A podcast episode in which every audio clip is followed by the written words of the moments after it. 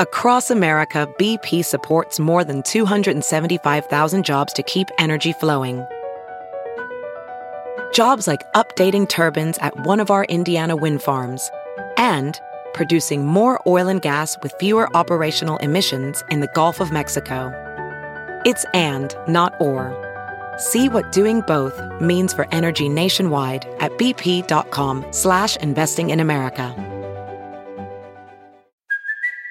It's Kaley Cuoco for Priceline. Ready to go to your happy place for a happy price? Well, why didn't you say so? Just download the Priceline app right now and save up to 60% on hotels. So whether it's Cousin Kevin's Kazoo concert in Kansas City, go Kevin, or Becky's Bachelorette Bash in Bermuda, you never have to miss a trip ever again. So download the Priceline app today. Your savings are waiting. Go to your happy place for a happy price. Go to your happy price, Priceline. Funlessness, funlessness, funlessness. Having funlessness, having funlessness, having funlessness with Jen Kirkman. Having Funlessness with Jen Kirkman, episode 330.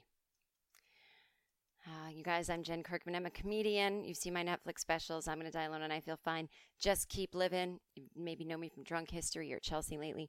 This is where I come to keeps it real. I've had this podcast for seven years, and I originally started it. It used to be called I Seem Fun. Uh, sort of a joke about how I'm involved in a bunch of comedy projects like Chelsea Lately, Drunk History, where people think I'm like this party person. And they'd come to my shows and they'd yell woo, and I'd be like, the fuck is happening? I'm like a brooding neurotic. This is not, well, I don't get what's happening. And so I thought, oh, why don't I do a podcast that shows the real me? Um, so this is it, warts and all. Sometimes funny, always real. It's just off the top of my head. It's a once a week rant. You know, you've heard these kind of podcasts before. Now it's a girl doing it. Anyway, so uh, if you love the show, please give it five stars on iTunes. If you don't think it's funny, uh, that yes, it's not necessarily supposed to be. So you can skip that review. Thank you. Don't put that negativity out there. Um, this week, I don't know. I I just turned on the camera and I was like, let's just go. It's Sunday morning. This will come out on Wednesday. If you're a Patreon subscriber, you get the video version and you get it early. So you will be getting this immediately uh, sometime on Sunday. So, you know, join the Patreon. You get little perks like that. Five bucks a month is the cheapest, and it goes all the way up to 25 and the more money, the more content and all, all kinds of merch bonuses and whatever. So there you go.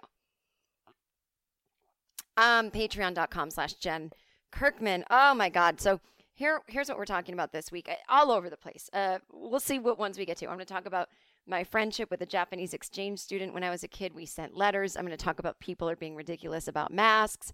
I'm going to talk about my fashion masks. I'm going to read an article about procrastination isn't a time management problem, it's an emotional problem. This blew my mind. This changed my life. I think you might like it.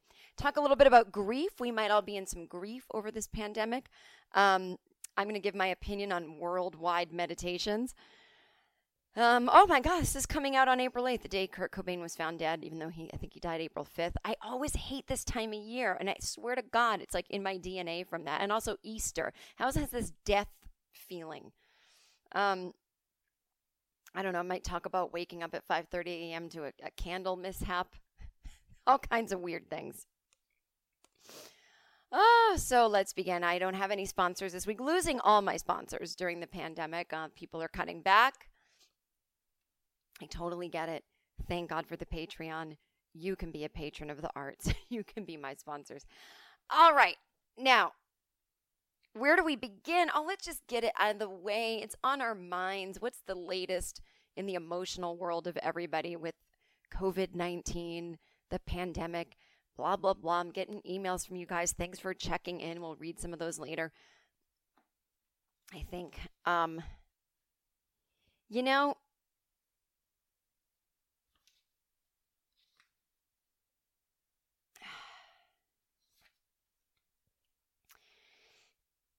I, I, it's like I don't even have words because I just don't even want to get into it.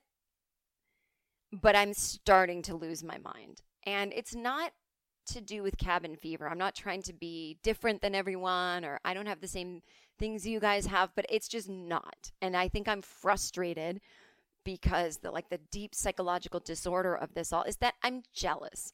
I'm jealous of people who are simply just missing going out with their friends. I'm jealous of people who are simply missing going to the bar.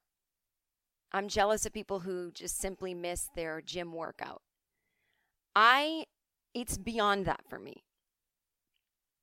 First of all, I don't miss any of that stuff yet because I just haven't had a second to process. I've been so inundated with these jobs that end next week. By the time you hear this, um, I'll have like two days left on the last job I had. So there you go. Um, and I'm cranky, and uh, I think I wish it were that black and white for me. Like, can't wait to go back out. I just have a different kind of anxiety. I mean, I have friends who live in big houses. They've got all the accoutrements of life and they're going nuts. And I'm in like a smaller apartment and I'm not going nuts. And I think this comes easily to me. So I can't even like brag that it's some life skill I've learned. It's just, you know, I'm a mild depressive and I can really, I'm also like a meditator and, and kind of I mean, as like frustrated and, and as emotional I can feel, like I also don't need to burn off energy really. Like I can just sit still for days. And so it's half like a psychological disorder, it's half like new behavior from things like meditating and just having a different spiritual outlook on this or whatever. But um, it, it, it's more that I'm worried. See, I have friends that are as liberal as a liberal right? They hate Trump. They don't want to hear a thing he says. They're not listening to Trump. And yet, it's hard not to have had Trump's handling of this filtered down into all of our brains. For example, I don't like Donald Trump. I don't want to take his advice because I don't believe him.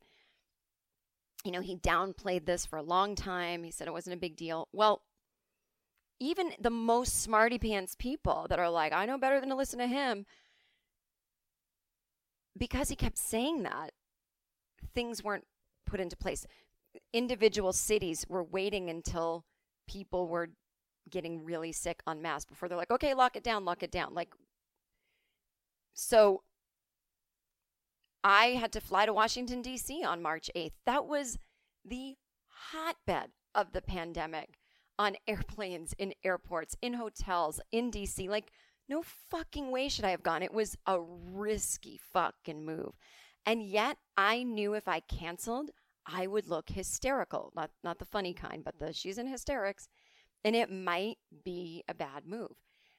And you know, now my represent, my agent, manager, they don't fucking care. They'll go along with whatever I want to do. But it was just this internal pressure. It wasn't that I thought of a specific person who would yell at me or showbiz would end my career. It wasn't so it's not a it's not a movie where there's another character that you can put up against me that is talking to me. It's it's an internal pressure to not be seen a certain way, to respond to things correctly without hype. You know, maybe Donald Trump was I didn't think he was right that it was nothing. It's a highly contagious thing that we weren't taking care of. But there was always going to be a world where, handled correctly, it didn't get to where it is now.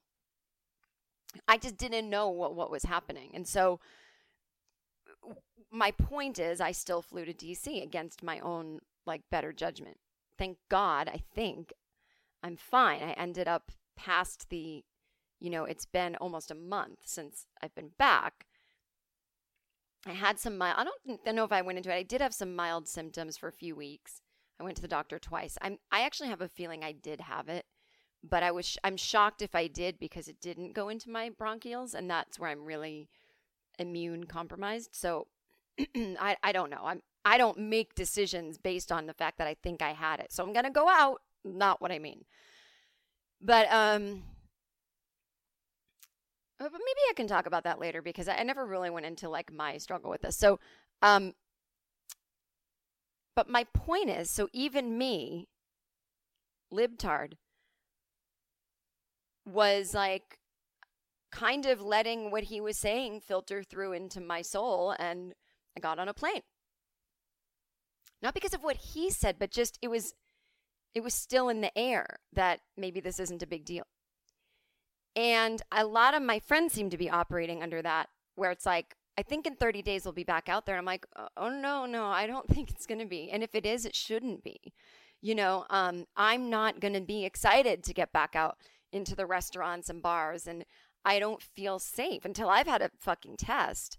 And if I test, God forbid, negative and that I've never had it, well, then I'm really, I'm almost hoping I did so that I can feel safe that I have the antibodies. And even then, I don't know if that test is necessarily going to correctly tell me if I have the antibodies. Like, I just don't believe anything anymore. So, I, I mean, I know those tests exist. That's how South Korea is getting back up and running, and they handled it really well. But we don't have those same tests. So, anywho, to do, my point is, even my smartest of people in my life, I feel I can see them getting antsy, and I feel like they're going to be back out there. And, you know, I won't be. Um, I won't be socializing. And that's when my personal hell is going to happen when I'm being made fun of and why won't you come out and blah, blah, blah. And it's like, I just see it differently, you know? And, and, you know, it's not wor- whether I'm right or wrong. It's like, it's not worth it for my level of anxiety to get back out there and feel like my quality of life goes down. In, in, in my friends' quality of life, it's going down because they're not getting to be social. But I feel safe inside and I feel like I'm actively saving my life. So my quality of life feels amazing because I feel really, really safe. I don't feel safe going back out there. So that affects my quality of life. So I know a lot of people who who would feel safe going out now because that's just their level of neuroses isn't there. You know, they're staying in mainly to not harm others, but they don't really think they're going to get it or they think they had it and they're fine or they're just like whatever if I, you know, life like they're just not thinking that way. So I don't have that. And this is why Howard Stern's been saving my life this week. I've, you know, I've been listening to him every day and he has the same kind of neuroses that I do. I mean, he's left the city. He's in his Long Island house. He's cleaning every five minutes. He had people deliver his recording studio equipment to him in Long Island in a hazmat suit. Like he's he's really scared and he's losing it, you know, and he doesn't ever want to go back to life. And I feel the same way. Now I'll have to work through it, you know. There will be a day when this will be tamped down and there, you know, might be pre-vaccine, but it'll be post um it'll be well the curve will have been flattened but there's going to be a few rounds of this. We're going to have to social distance again and i feel like not a lot of people are paying attention to that and they're going to be thrown when in September it's like guys it's happening again. We have to reflatten the curve. Don't worry this is all part of it. We said this in January but no one's listening. I'm here to tell you when it happens that you heard it here first. So for me it's like I don't remember what I was saying something about Howard Stern um, I don't know whatever Oh, it's going to be a lot like my fear of flying. You know, a lot of people will ask me, How'd you get over your fear of flying? Because they want a black and white answer. They want to go from fearful flyer to where I am now, which is not afraid. But that wasn't my journey. My journey was going from fearful avoidant flyer to terrified, fearful, having to fly for eight years tools aren't working, but I'm using them anyway. Tools aren't working, but I'm using them anyway. I feel awful when I fly. This sucks. Eight years until it, what seemed like overnight, it just fell away. Right? Um, in the 12 step community, the promise of getting back to a normal life or getting back to a life you never knew is you know these these these dreams come true of your sobriety is sometimes quickly sometimes slowly that's how it is in psychological work as well. I did the work to deal with my fear of flying, and most of the work had zero to do with airplanes. And I did it, and it happened sometimes quickly, sometimes slowly. Uh, in my case, I think it happened slowly. And then, with what seemed like quickly, one day I was just fine. One day I said, What if I don't take this Klonopin on the plane? What if I just don't take one as a preemptive and see what happens? And I had zero fear. And I was like, oh, that seemed to have happened overnight. Of course, it didn't. But there was no explanation for which of the things I was doing finally did this. I, I think a lot of it had to do with repeating the behavior, getting back out there. So I'm going to have to do this. I'm going to have to go back to life feeling really neurotic and scared. And I have the tools, I'll do it. Just don't feel like it. So I'm in a little bit of, ugh, you know, and uh, I, I think a lot of people are in denial. You know, these are the stages of grief, and I'm getting emails from people, everything from like, I lost my job, my uncle's sick. I'm a small business owner in my 40s to someone who's 20 who's like, my play was canceled. I can't deal. And it's like, I hate to be harsh to the young people. The one thing you could, the one thing you shouldn't do is think your generation has this harder than anyone. You don't know what it feels like to build an entire life's work and have it be taken away and then you kind of it's kind of hard to start over when you're older so while i'm so glad i'm not young and living in new york right now i'm glad i i'm glad i had the good years like 9-11 but you know it it didn't it 9-11 didn't impact me so directly in that sense. It only impacted my sanity my asthma with the breathing and all that shit and the um and the anxiety of being on the train every day and having anthrax scares and having to get off the train and being late for work and you know, but I wasn't making a living as a performer yet. And so I was just had this little day job at a startup company. So, I mean, actually, the the company went under three months later because of because because I mean, a lot of the people that were our clients died. So, I mean, yeah, I mean, it does it, but it, that you know, it's not like my company. Um, but that was like the perfect example is like something way beyond control like shut down my boss who was older and I'm like in my 20s, like, wee, you know, and I just like bop on over to LA with 500 bucks in my pocket. So it's like, I'm not saying, I'm just reminding young people that like, this is tough. It's tough for everybody. This is your first experience with having to be in this massive acceptance of. Now, I think people don't know what acceptance means. It doesn't mean you like something. It means it's the day you stop going, but, but, but, but, but no, but th-. it's like, no, I know. I know. I know. It might not get better right away. I know. Yeah, this is what it looks like today. Don't fight it. Feel it, right? I mean, that's that's what acceptance is. And uh yeah, your world's different now. Everything is. But this has happened before. Happened all over the world with either pandemics. We nuked we nuked Japan. Do you understand this? We nuked Japan. And as a consequence, as a result, they don't have nuclear weapons, and they're our ally. How did that change? You know, I, am not asking. I'm saying, look, look at that. Um, I'm really over people being like, I, I just think positive attitudes are actually such a form of denial. You don't have to be angry or cranky or negative or like the sky is falling, but like, you know, when people are like, we're going to come back stronger. Uh, we might not right away. Is that okay to say? I mean, it's fine. We have, we have, we're going to get through this because we have, I mean, literally, it's like you have no choice. Um, but I just hate that kind of rah rah stuff. Uh, which brings me to a question somebody asked me about. Um, there was this worldwide meditation last night. Look, I ain't knocking it, but uh, a listener she sent me a funny follow-up email that she she's in australia. She attended this worldwide meditation um, and said she couldn't stand the american voice of the person leading the meditation. I'm, I'm assuming it was one of those i'm super spiritual. I'm whispering but so are the baby voice. I, I don't know. I don't mean to judge but i'm judging. So but she asked me what i think about stuff like that and i hate shit like that because it was like meditation to heal the coronavirus. You are just as crazy as Alex Jones selling whatever he's selling. Or, I mean, here's the deal. And this is where people get meditation wrong, in my opinion. A comedian from Boston who lived in New York and now lives in LA. I'm not a official Buddhist. I'm not a whatever, but I study a lot. And here's the thing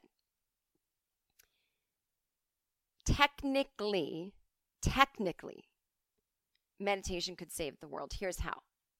If everybody had been doing it since birth and had this empathy and this ability to calm themselves and and get out of ego, uh, dis- different decisions would be made. You know, governments could run better.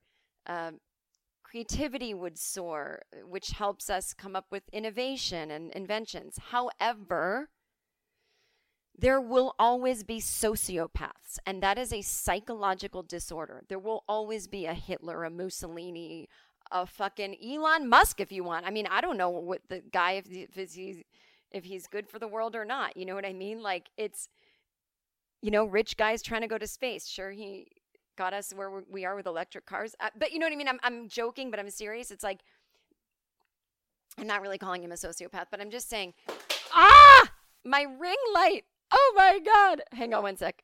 Hang on one sec. Everyone listening is like, what is she talking about? Everyone watching is like, oh my god, the lights just went out on Jen Kirkman. Um, I have this little ring light to illuminate my face so that it so it looks camera pretty. Let's try it again. But also my ah, let's see. Plug it in.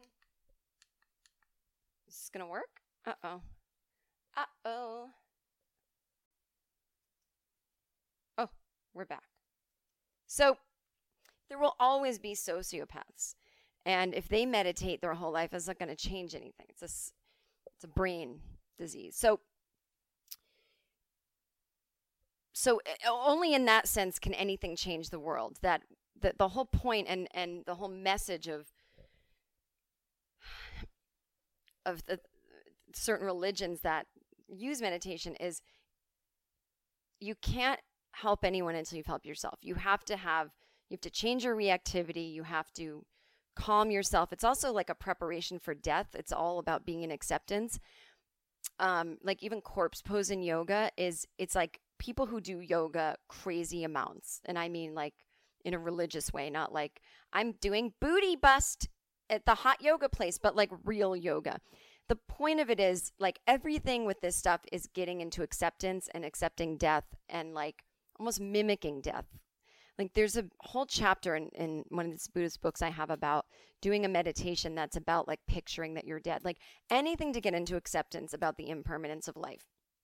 And doing a meditation to cure a disease, even though I know they know it's not curing a disease. I know the meditator's point. It's to put the good energy out there. Then you have to frame it that way because otherwise you look ridiculous because you're not in acceptance when you're meditating to heal the world. And there's going to be some dumb people on that Zoom thing that actually think this could help. And that's what they're they're meditating in the wrong way. They're meditating with a sense of like I can control something. And it's like, if it were a meditation to help global anxiety, that would be amazing. And that's what it should have been. It should have, I know that was ultimately probably the point, but it's really important to frame it that way because you're going to have people making fun of you. Some people are just going to have the wrong idea. And I think it's, you know, I would love to be meditating and go, oh my God, 5 million other people around the world who are anxious are doing this right now too. Oh, it's so lovely. I feel so connected. That's great but this notion of i'm sending healing vibes to a virus like i'm not it's not a thing and that's not what meditation is about and that's not what those religions that use meditation believe and it annoys me it makes me angry and it gives meditators a fucking bad name so anyway that's what i think about that um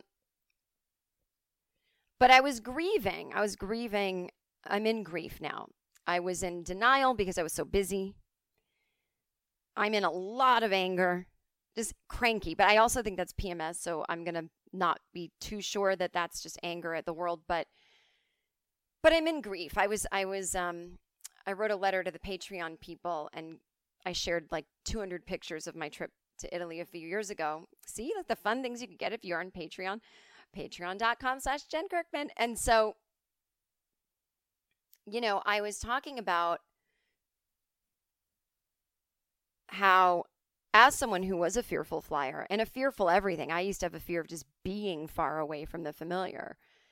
is that I got to a point in life where the world at large, the thing that used to scare me, I wanted to keep my world really small and just be like stuck in my home. The thing that used to scare me the most became my safety blanket. Like the picturing the whole wide giant world filled with people and places became safety to me. And I loved to travel and I felt alive when I would travel. And I mean, the weirdest things would happen when I travel. Like my skin would clear up. Like, you know, it's breaking out right now because it feels unnatural to me to be sitting at home like this, even though I'm good at it and can do it and I'm not lonely. But like, you know, I'm always in motion, you know. Um, my skin clears up when I travel. I lose weight. I, you know, and it's like I'm sleeping bad and eating wrong, but everything just goes right when I travel. And I feel so unafraid and so me and so happy. It's literally like proof that there's more to us than brains and blood flowing. Like there's a soul. And my soul is present when I'm traveling. It is so connected. And so I'm so sad that not like, boo, I can't travel right now. When can I? It's changed forever for me. It will it will now not be a safe feeling thing for a while. So I have to work through it again. It's all right. You know, sometimes we got to work through the same shit we already worked through. And I was just in grief at what a beautiful world it is. And I'm so grateful I've gotten to see what I've seen of it, which is nothing but, you know, 10 countries, a few continents. It, it, I'm lucky. Um,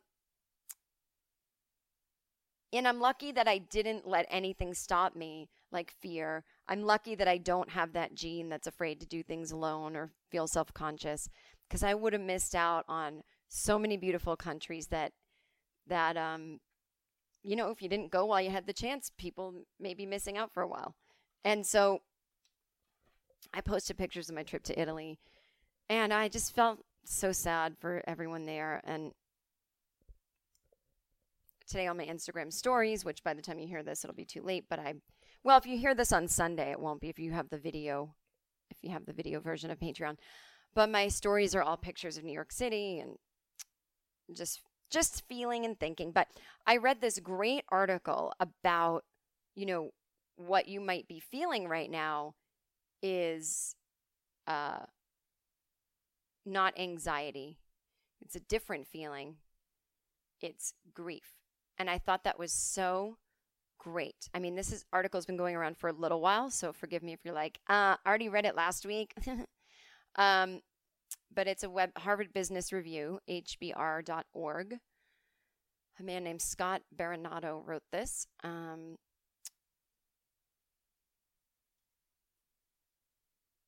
so one colleague mentioned that what she felt was grief. We all nodded. If we can name it, perhaps we can manage it. We turned to David Kessler for ideas on how to do that.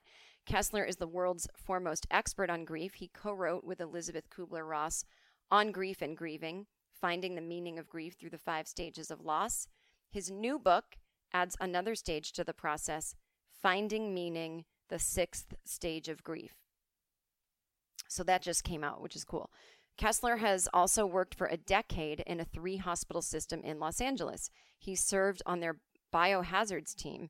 His volunteer work includes being an LAPD specialist reserve for traumatic events, as well as having served on the Red Cross's disaster service team. He is the founder of grief.com, which has over 5 million visits yearly from 167 countries. Kessler shared his thoughts on why it's important to acknowledge the grief you may be feeling, how to manage it, and how he believes we will find meaning in it, which again has now been um, flagged as the sixth stage of grief. He says, Yes, we're feeling a number of different griefs. We feel the world has changed, and it has. We know this is temporary, but it doesn't feel that way, and we realize things will be different. Just as going to the airport is forever different from how it was before 9 11, things will change, and this is the point at which they changed. The loss of normalcy, the fear of economic toll, the loss of connection. This is hitting us, and we are grieving collectively. We are not used to this kind of collective grief in the air. But that's what I'm hoping to say. This is me, Jen, talking now. This is what I'm hoping to say to the younger people that haven't gotten through this. Notice the collective grief in the air. The more you focus in on you and how unfair this is to you, you, you, you, you, you're you're going to miss kind of the miracle of what's going on in, in this weird way. You're going to learn how to func now you're going next level. You're learning how to function in a global society in ways that hasn't been presented to you before. So you thought the internet was connecting you. Uh-uh. Right? So I just to anyone, just don't miss out on this. Um,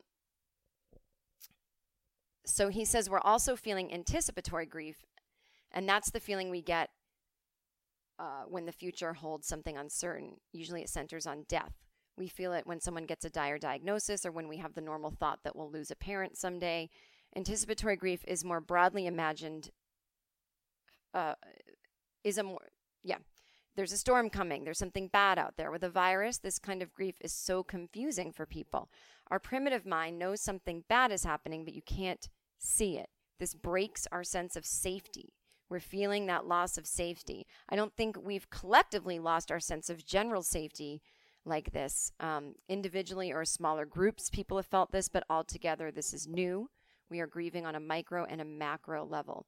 So then they asked him, What can people do to manage this? He says, Understanding the stages of grief is a start. But whenever I talk about the stages of grief, I have to remind people that the stages aren't linear and they do not happen in this order. It's not a map, but it provides some scaffolding for this unknown world.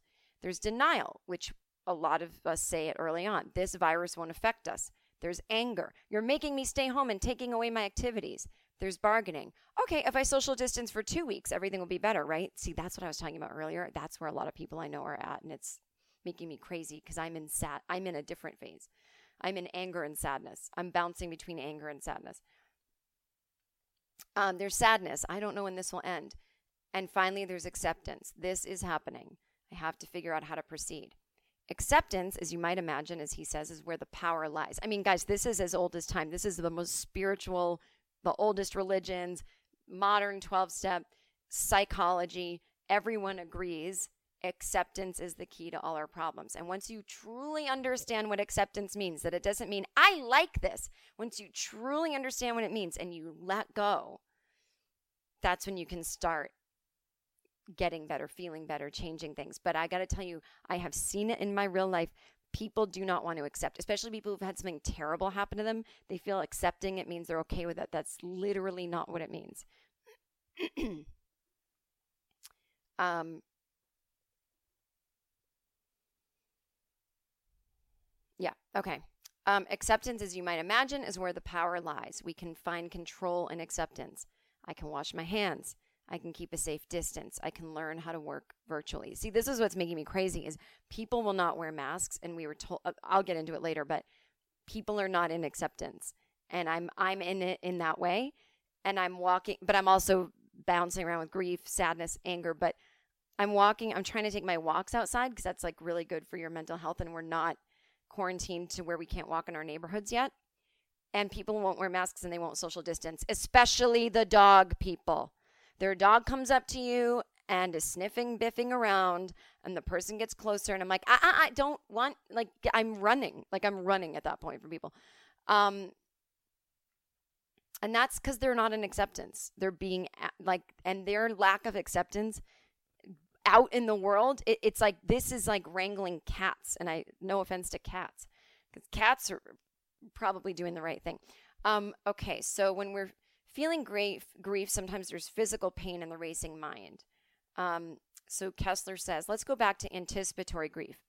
Unhealthy anticipatory grief is really anxiety, and that's the feeling you're talking about.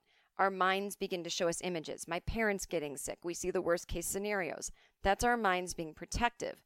Our goal is not to ignore those images or try to make them go away. Your mind won't let you do that, and it can be painful to try to force it to. The goal is to find balance in the things you're thinking. If you feel the worst image taking shape, make yourself think of the best image. We all get a little sick and the world continues. Not everyone I love dies. Maybe no one does because we're all taking the right steps. Neither scenario should be ignored, but neither should dominate either. Anticipatory grief is the mind going to the future and imagining the worst. To calm yourself, you might want to come into the present.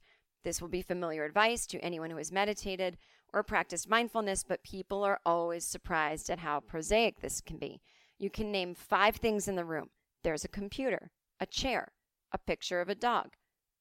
It's always dogs, an old rug, and a coffee mug. It's that simple. Breathe. Realize in the present moment, nothing you've anticipated has happened. In this moment, you are okay. You have food, you are not sick. Use your senses and think about what they feel. The desk is hard, the blanket is soft. I can feel the breath coming into my nose. This really will work to dampen some of that pain. You can also think about how to let go of what you can't control. What your neighbor is doing is out of your control. Oh, Jen Kirkman needs to hear this. I got a serenity prayer it up, you know? Grant me the serenity to accept the things I cannot change, the courage to change things I can, and the wisdom to know the difference. So, right now, I, Jen Kirkman, do not have the wisdom to know the difference.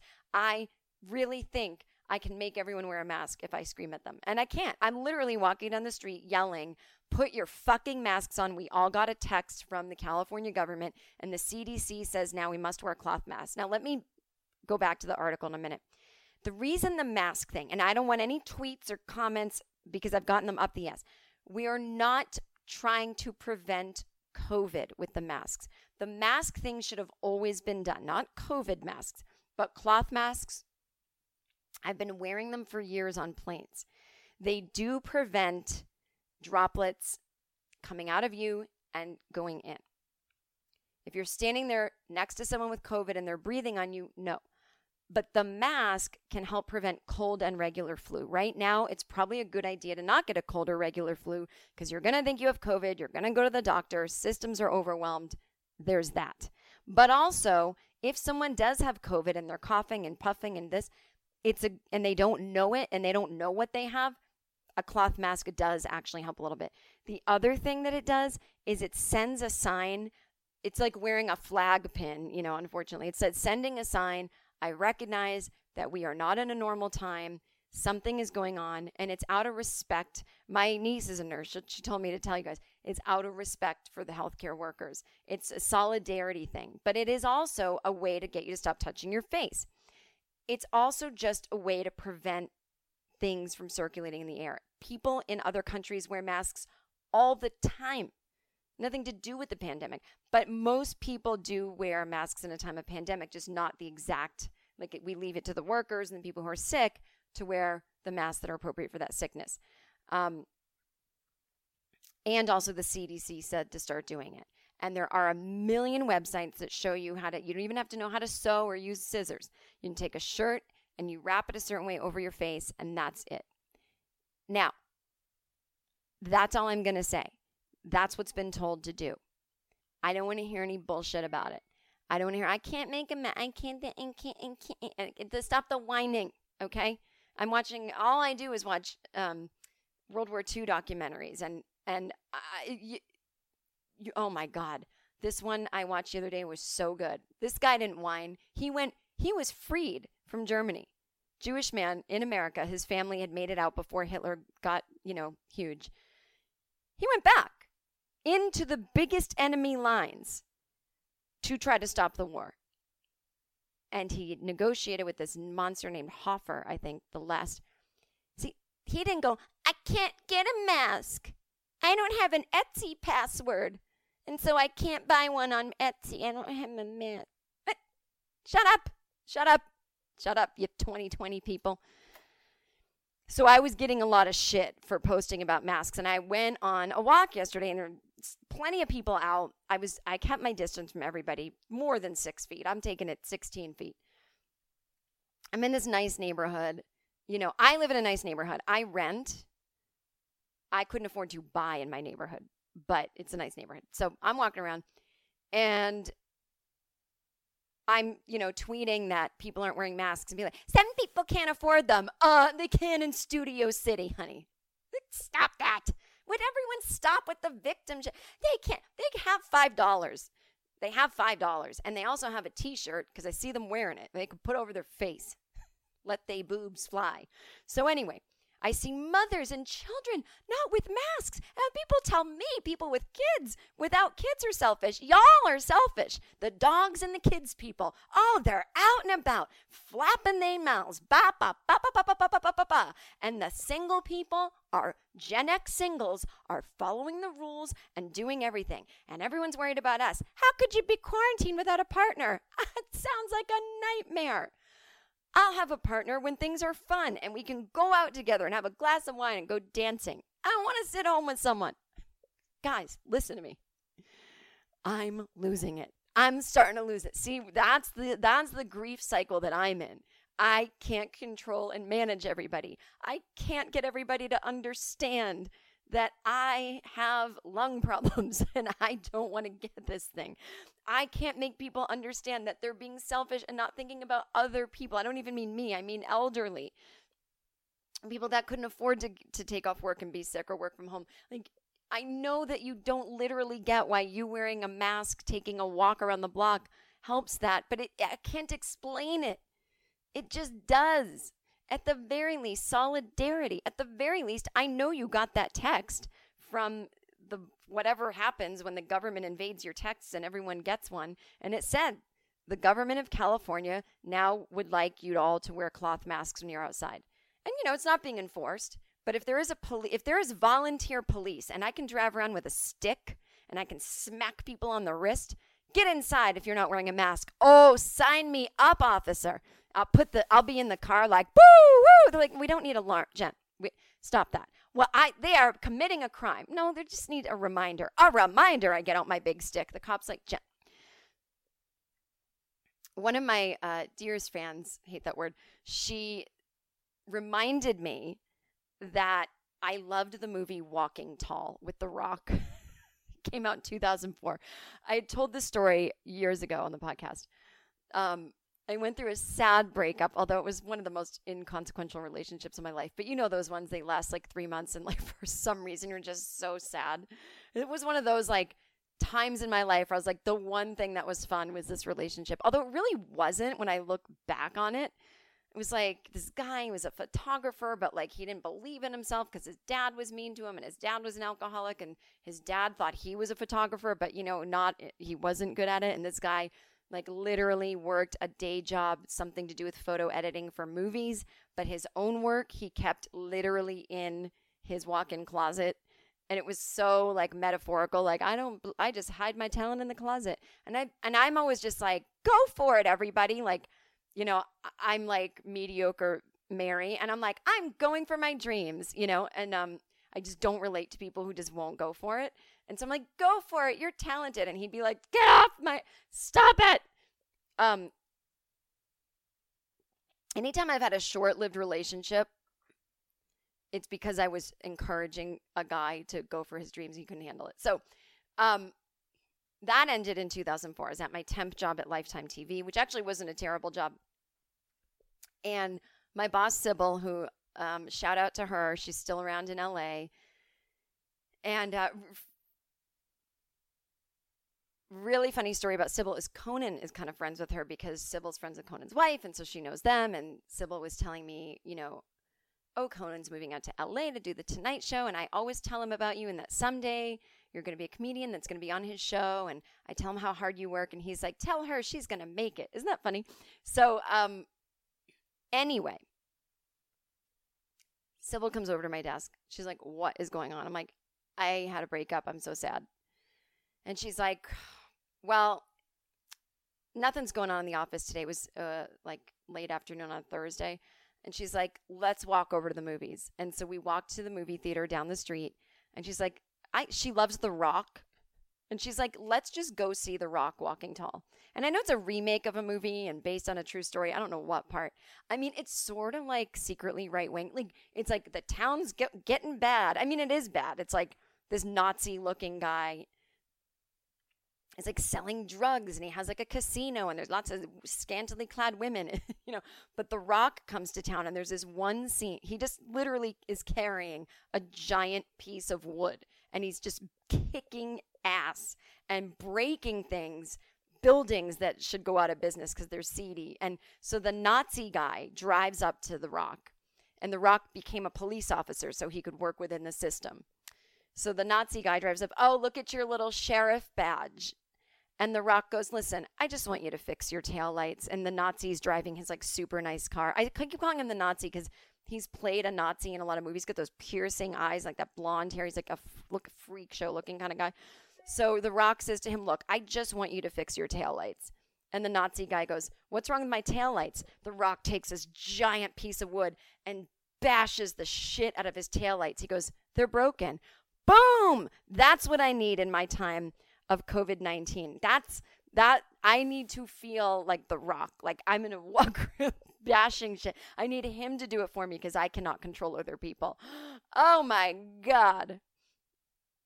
So back to the article about grief. See, I, am ending up loving this episode. Back to the article about grief. Um, finally, it's a good time to stock up on compassion. Everyone will have different levels of fear and grief, and it manifests in different ways. A coworker got very snippy with me the other day, and I thought, that's not like this person. That's how they're dealing with this. I'm seeing their fear and anxiety. So be patient. Think about who someone usually is and not who they seem to be in this moment. Uh, and then the question was one particularly troubling aspect of this pandemic is the open endedness of it. And Kessler says this is a temporary state. It helps to say it. I've worked for 10 years in the hospital system. I've trained for situations like this. I've also studied the 1918 flu pandemic. The precautions we're taking are the right ones. History tells us that. This is survivable. We will survive. This is a time to overprotect, but not overreact and I believe we will find meaning in it. I've been honored that Elisabeth Kubler Ross's family has given me permission to add a sixth stage of grief, meaning I had talked to Elisabeth quite a bit about what came after acceptance.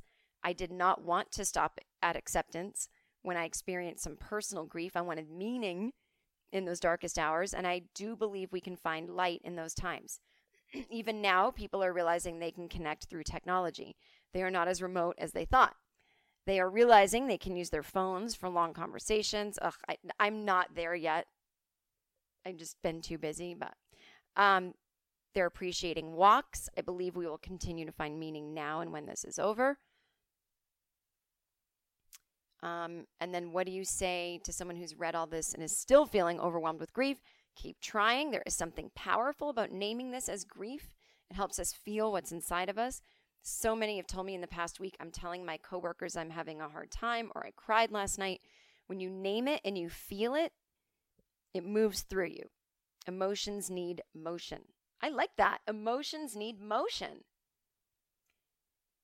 Emotions need motion. Love that. Okay. It's important we acknowledge what we go through. One unfortunate byproduct of the self help movement is we're the first generation to have feelings about our feelings. We tell others things like, I feel sad, but I shouldn't feel that. Other people have it worse. We can and we should stop at the first feeling. I feel sad. Let me go for five minutes to feel sad. Your work is to feel your sadness and fear and anger, whether or not someone else is feeling something. Fighting it doesn't help because your body is producing the feeling. If we allow the feelings to happen, they'll happen and it empowers us, and then we're not victims.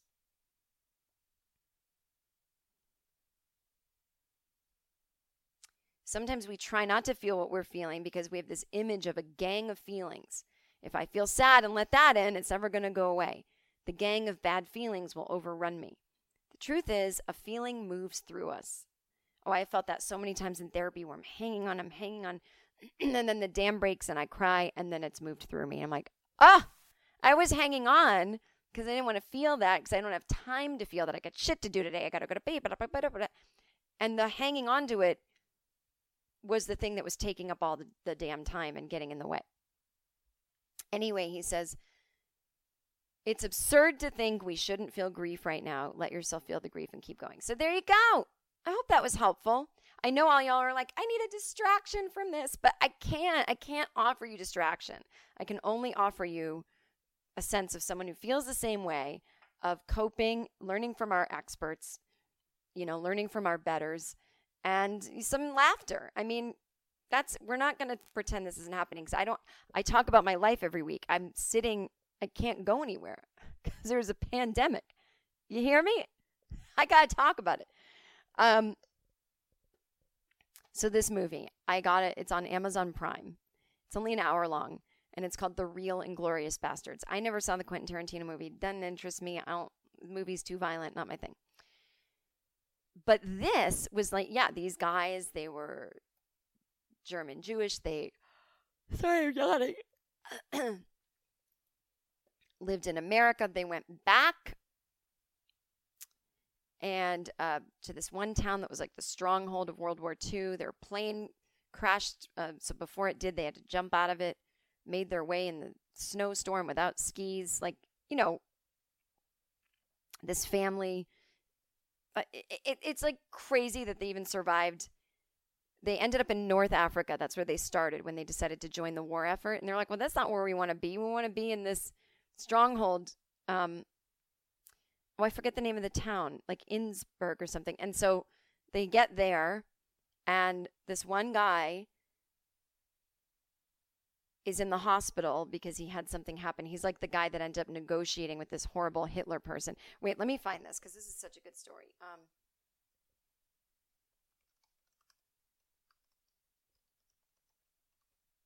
hang on one sec.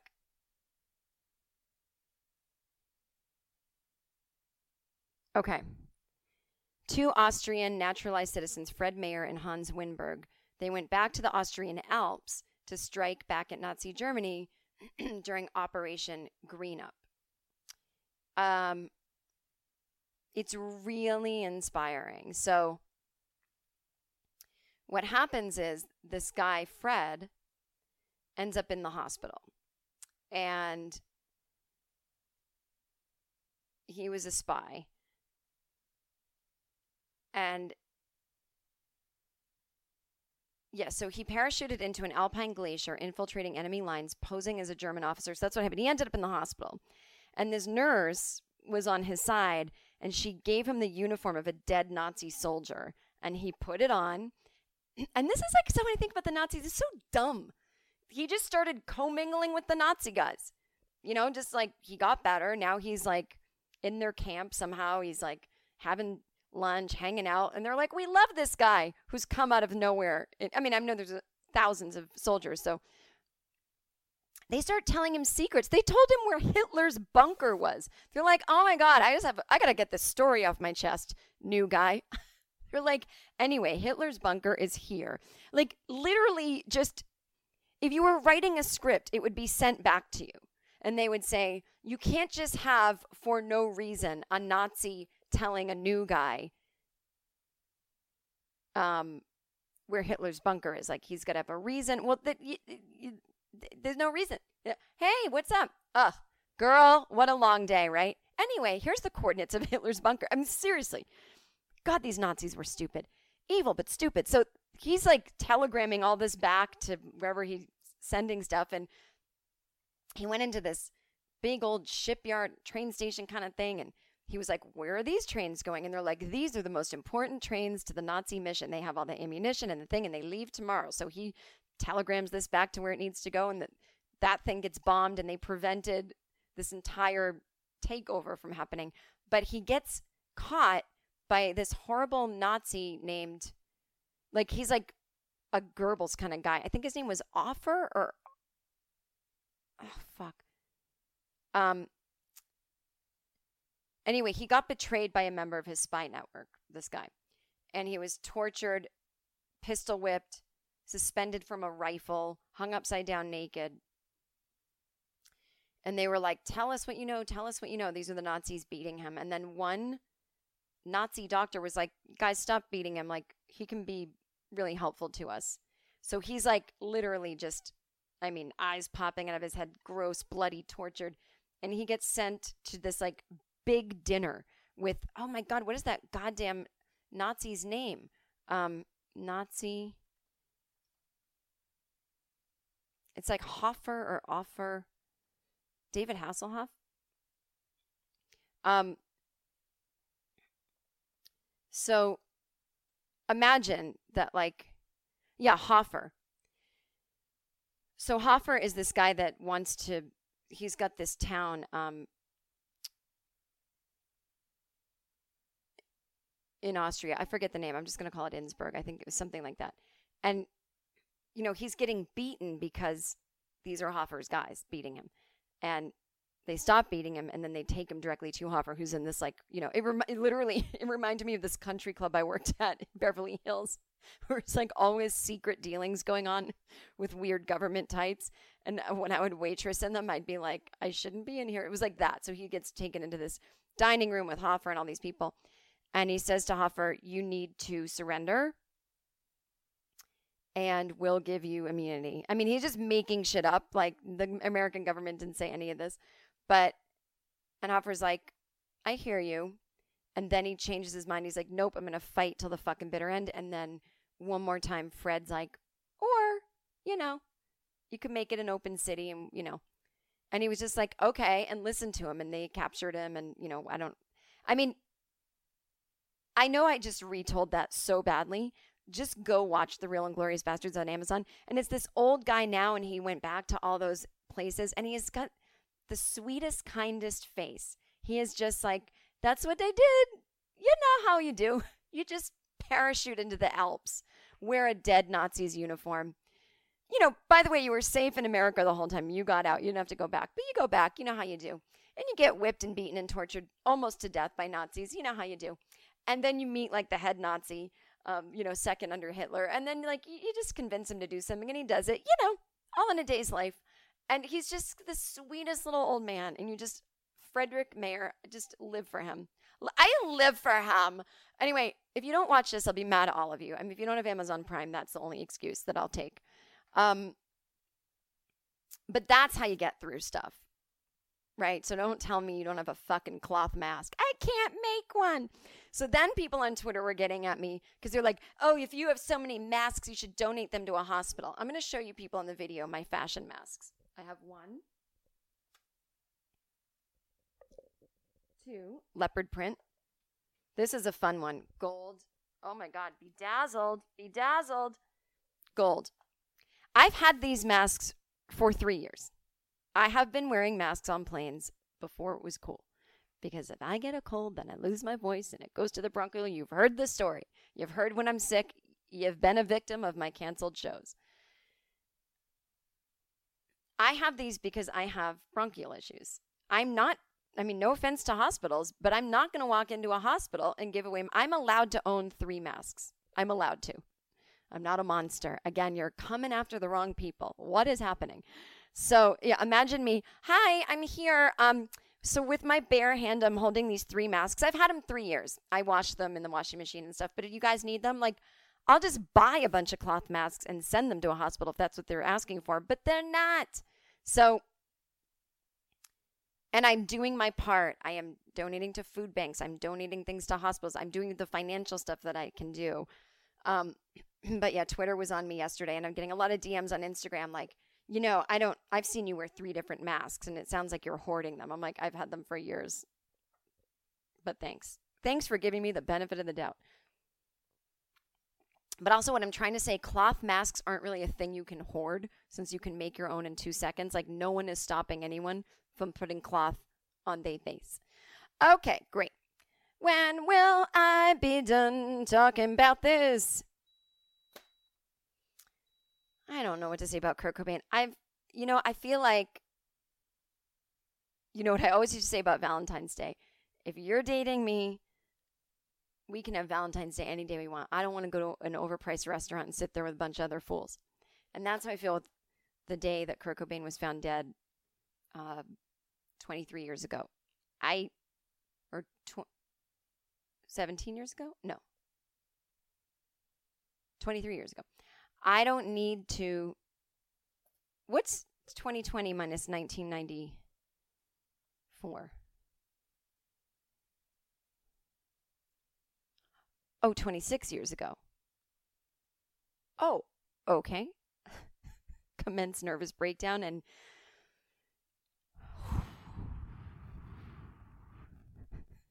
Every time that I look in the mirror, All these lines in my face getting clearer.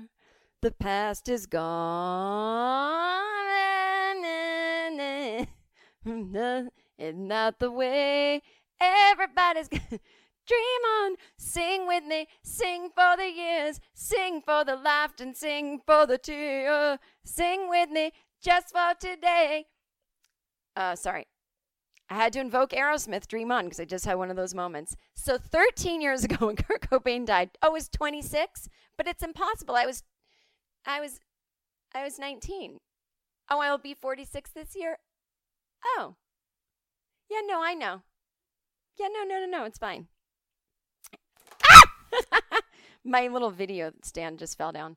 That does not affect the at-home audio listener.